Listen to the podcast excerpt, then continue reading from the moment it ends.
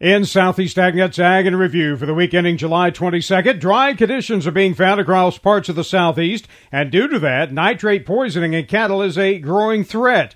Dr. Kim Mullenix, Auburn University Extension Beef Cattle Specialist, says drought increases the chance for livestock forages to develop elevated nitrate levels. This year we've seen drier conditions, particularly in the northern part of Alabama, and what that's led to is low soil moisture conditions combined with high temperatures and low humidity, which can lead to a forage shortage. And so a lot of times in those situations, we see in particular with people who may be growing summer annual forages that that creates a situation where we can have nitrate accumulation. Dr. Mullenix says livestock producers should have their forages nitrate levels tested. Typically, we would ask producers to submit a forage analysis to a regional forage testing lab. So whether that's forage that's being actively grazed or that that has been harvested as hay, they can submit those forages as a sample to any of those regional testing labs for a nitrate toxicity test. Um, and the information they will get back will give them some information or feedback on the levels of the nitrates that could be in that forage and whether it could be toxic to their cattle. To learn more, just contact your county extension agent. Uh, USDA's National Agriculture Statistics Service will be releasing the results of a new survey this fall. Jim Ewing, director of the Southeast region for NASS, says this one is a locally grown marketing survey. Well, this will be farmers and ranchers who indicated to us in the Census of Agriculture that they did produce and market locally. And this is something new for us. We're trying to capture how much food is being locally grown and marketed. And that information will be coming out this fall. Again, a new area for us, been a tremendous interest in this area.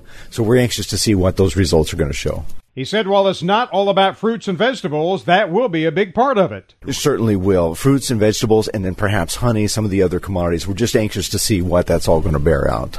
And Ewing wants to thank farmers who do participate in their surveys. Let me take an opportunity just to thank our farmers and ranchers here in the Southeast. We appreciate all that you do day in and day out, and we appreciate you responding to our surveys when called upon. We couldn't put out 400 reports every year without the voluntary cooperation of our producers.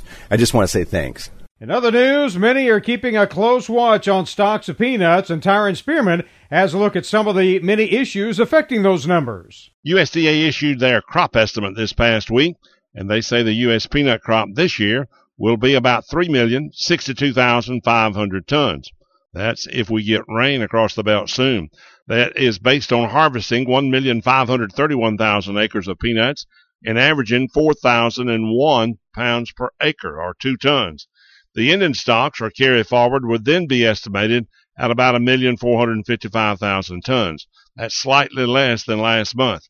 But USDA estimates show that domestic food use for peanuts will increase 2.3% in the U.S., and exports are predicted to go down 3.4% this year after a 30% increase from last year's crop. That 30% increase has gotten some of the supplies down, but it's not showing up in USDA numbers. If realized, exports this year would be a record 1.4 billion pounds, 700,000 tons more exports than ever before, but mainly because of buying peanuts in China. I'm Tyron Spearman for Southeast AgNet. With this week's Georgia Grown Moment, here's Nathan Wilson. For this week's Georgia Grown Moment, Carl Zimmer, CEO and president of Premium Peanut, discusses their new shelling operation in Douglas, Georgia. Premium Peanut is a, is a new peanut shelling operation. The company was formed about a year and a half ago. A, a group of local growers and buying points came together and decided to uh, to build a shelling plant. We've built what we believe is, is the largest peanut shelling facility in the world. Mr. Zimmer touches on the important role Georgia Grown has played at Premium. And I think it's important to us because one of the things we've been able to do is gain increased visibility throughout the, our entire supply chain. And I think Georgia Grown just, just fits right in with that because our grower owners are all growing in Georgia. And one of the missions of, of the company is to create stability in the marketplace for them.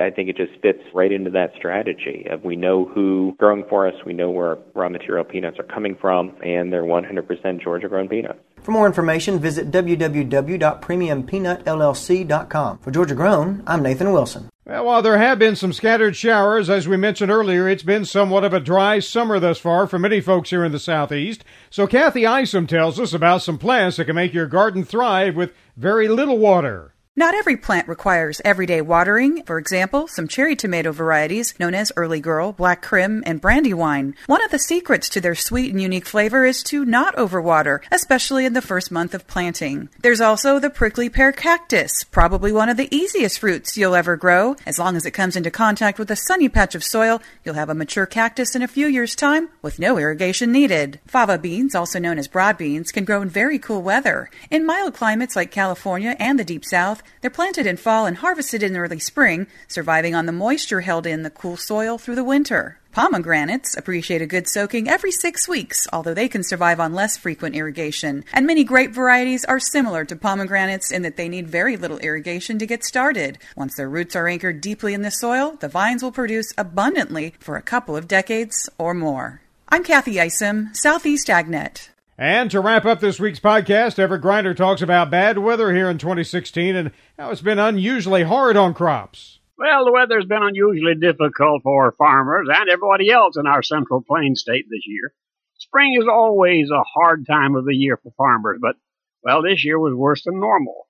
Some say the worst ever. First cutting of hay will be very costly to livestock farmers. If you remember, in late May, 20 tornadoes in a single day. They're all bad, but some of these were especially destructive.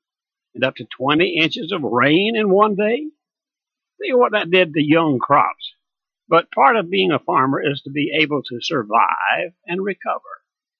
Through Texas, Oklahoma, into Kansas and Nebraska, 2016 has been more than a normal amount of destructive weather this year. Maybe the rest of the year we'll see an improvement. At least it isn't likely to be any worse. And that's Ag Review for today. Everett Griner, Southeast AgNet. Those reports and more from this past week can be found on our website, southeastagnet.com. Randall Wiseman, Southeast AgNet.